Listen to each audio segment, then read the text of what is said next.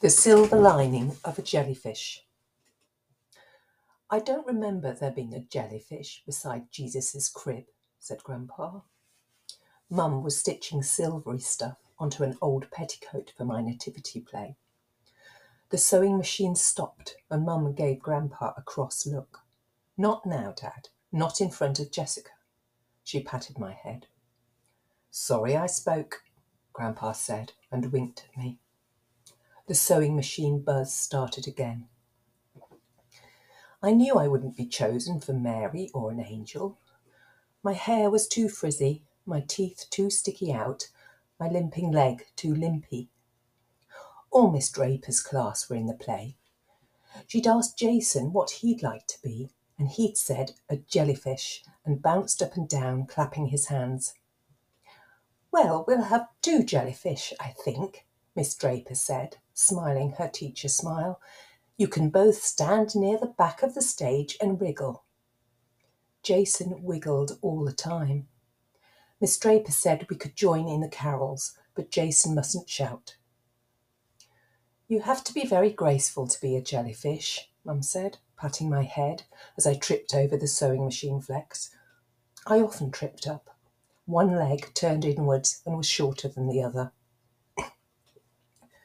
Mum had struggled to find anything to make jellyfish tentacles out of.